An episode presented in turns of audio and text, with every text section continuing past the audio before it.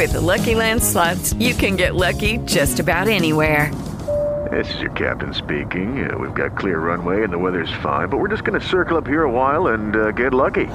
No, no, nothing like that. It's just these cash prizes add up quick. So I suggest you sit back, keep your tray table upright, and start getting lucky. Play for free at LuckyLandSlots.com. Are you feeling lucky? No purchase necessary. Void where prohibited by law. 18 plus terms and conditions apply. See website for details. Ho appena recensito il live action dei Cavalieri dello Zodiaco. Lo trovate sul mio canale YouTube, una recensione breve, ma che dire, eh, che dice tutto quello che deve dire. In fondo non è che ci sia così tanto da analizzare. Eh, se volete vi faccio anche un breve assunto qui. Il film poteva essere un disastro, diciamo che eh, è un po' meno peggio di quello che, che, sembrava, di quello che dicono in tanti, tuttavia è un film trascurabilissimo, più che altro perché eh, si propone appunto di essere la trasposizione di uno degli anime e manga più famosi e iconici di sempre.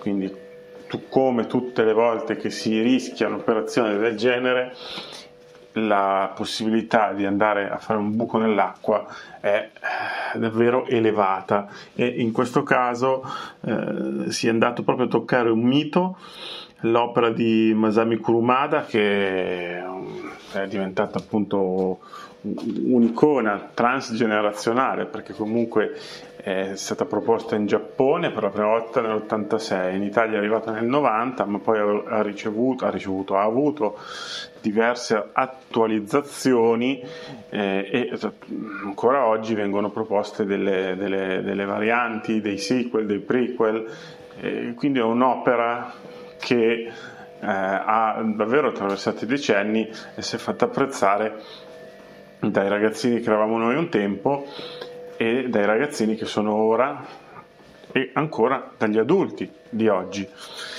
Quindi vabbè, eh, di cosa parliamo oggi? Avete capito, parliamo dei Cavalieri dello Zodiaco in questa puntata che vuole eh, concentrarsi però appunto sull'anime, una puntata a Marcord e non sul live action che eh, mi ha eh, però fatto venire la voglia di ehm, appunto parlare eh, in un episodio del Plutonia Publication Podcast di una delle mie opere preferite di tutti i tempi, I Cavalieri dello Zodiaco.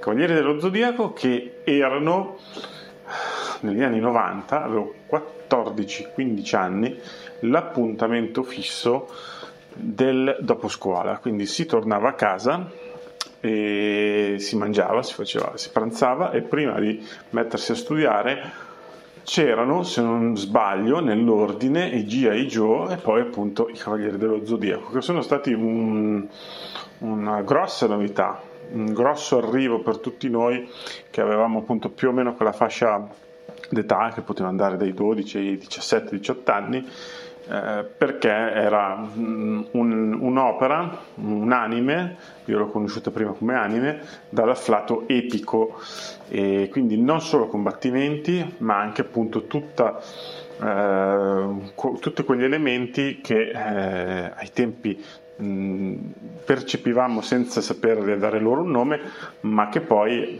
studiandoli da adulti, per chi li ha studiati un pochino, eh, si sono rivelati essere eh, tipici di un certo tipo di prodotti dell'animazione giapponese che parlano eh, di combattimenti, ma anche di amicizia, di onore, di crescita personale, di sacrificio, insomma tutto fuorché cose banali in un certo senso erano anche un po' gli eredi di Kenshiro, perché Kenshiro qui è arrivato un po' prima, poi le due opere si sono accavallate e eh, c'è sempre stato un po' il dualismo.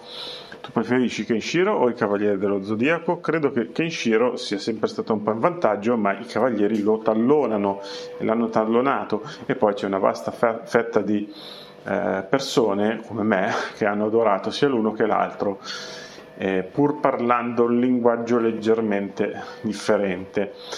I cavalieri ehm, fanno del loro, della loro forza eh, l'aggrapparsi alla mitologia, chiaramente, quindi al mito prima greco e poi di, altre, ehm, di altri popoli, di altre latitudini. Pensiamo alla saga di Asgard, per esempio ma poi hanno mischiato nel calderone di tutto un po'. Eh, perché? Perché eh, la saga si è ingigantita, gli episodi sono aumentati e quindi c'è la necessità di trovare sempre nuovi guerrieri che eh, rappresentino nuove costellazioni, nuove mitologie, nuovi, nuove divinità. E così è stato. Fortunatamente le leggende greche, nordiche non solo sono talmente ricchi di creature, di, di miti, di eroi che eh, gli autori hanno potuto eh, abbondare nel pescare eh, in, ehm, in varie, da varie fonti. Eh, certo, ripeto, hanno mischiato un po' tutto, confondendo molto le acque e il mondo dei cavalieri, che dapprima era, almeno nelle prime puntate, quello del torneo, sembrava abbastanza lineare, sembrava che ci fosse una sola armatura d'oro e pochi personaggi, è diventato in realtà un mondo espanso molto molto complesso.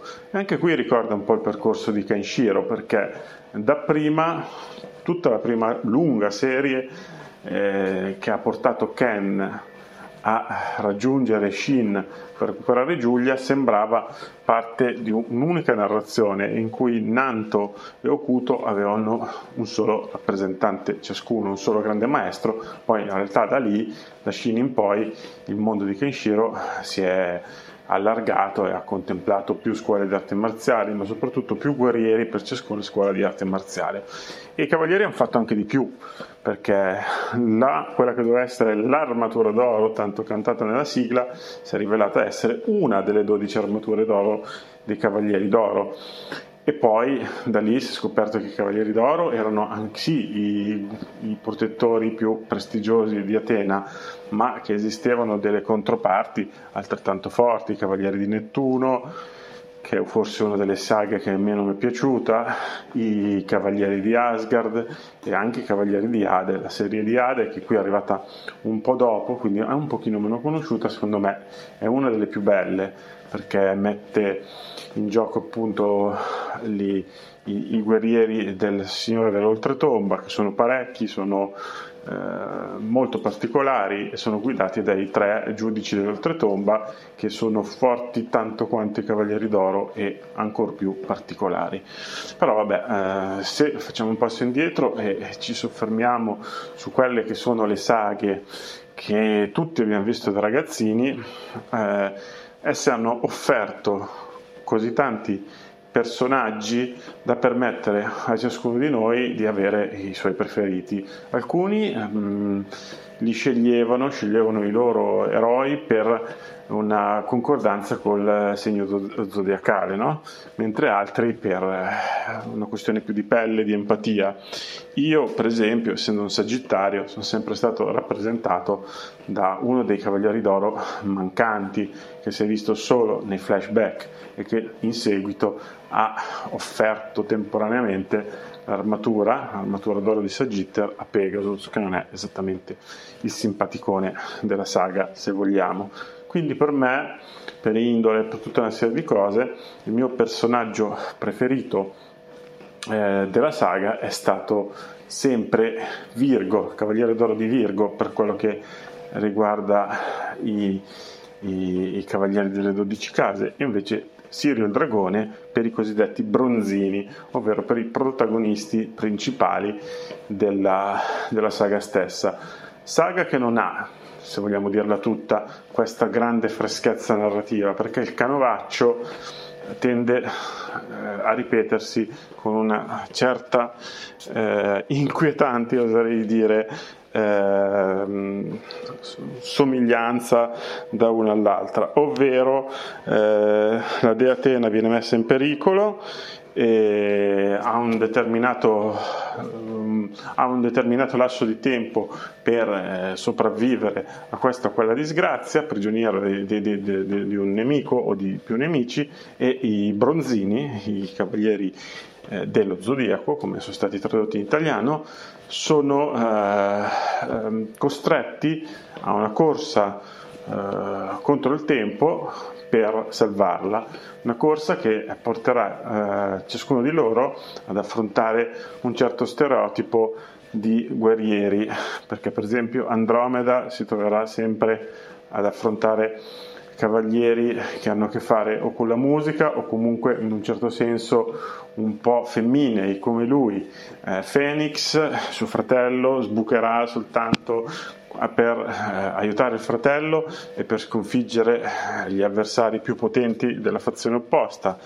Eh, Pegasus sarà quello che apre le danze eh, per poi ricomparire più avanti verso il finale e combattere eh, il, eh, il, generale supremo delle armate nemiche o la divinità nemica eh, direttamente come eh, avviene nella saga di Nettuno per esempio. Quindi la serie si ripete poi ci sono delle cose che si ripetono anche in modo un po' insensato come la cecità di Sirio che poveretto perde la vista in più di un'occasione seppur contro avversari differenti. Quindi sembra mm, in queste cose secondo me eh, l'anime eh, visto con gli occhi di adulto eh, difetta un tantino perché non puoi riproporre esattamente la stessa situazione più, più volte cioè sembra un po' una parodia. Però a dispetto di questo eh, quasi tutta la saga mantiene una, una certa epicità.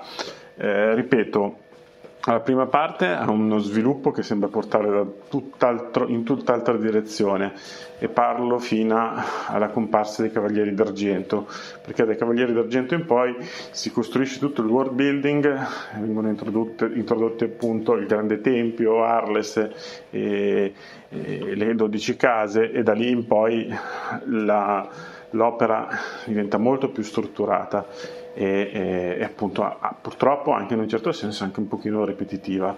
Però va bene così perché assistiamo veramente a degli scontri bellissimi che poi sapete cosa c'è? Che in italiano sono stati avvantaggiati impreziositi da un doppiaggio eccezionale perché caso più unico che raro il doppiaggio italiano di Saint Seiya dei Cavalieri dello Zodiaco ha pescato per esempio da Dante Alighieri, da Manzoni, ehm, dando voce a Pegasus, a Sirio, a, Crystal, a Phoenix, ehm, dando, dando loro un afflato quasi poetico, sicuramente epico, eh, creando dei momenti davvero, davvero esaltanti e facendo amare un po' a tutti noi ragazzini anche proprio quel genere di letteratura lì che ai tempi, se ci veniva imposta a scuola, magari ci faceva anche un po' schifo. Invece vedendola pronunciata, declamata, citata da, dai nostri eroi, sembrava una cosa fighissima.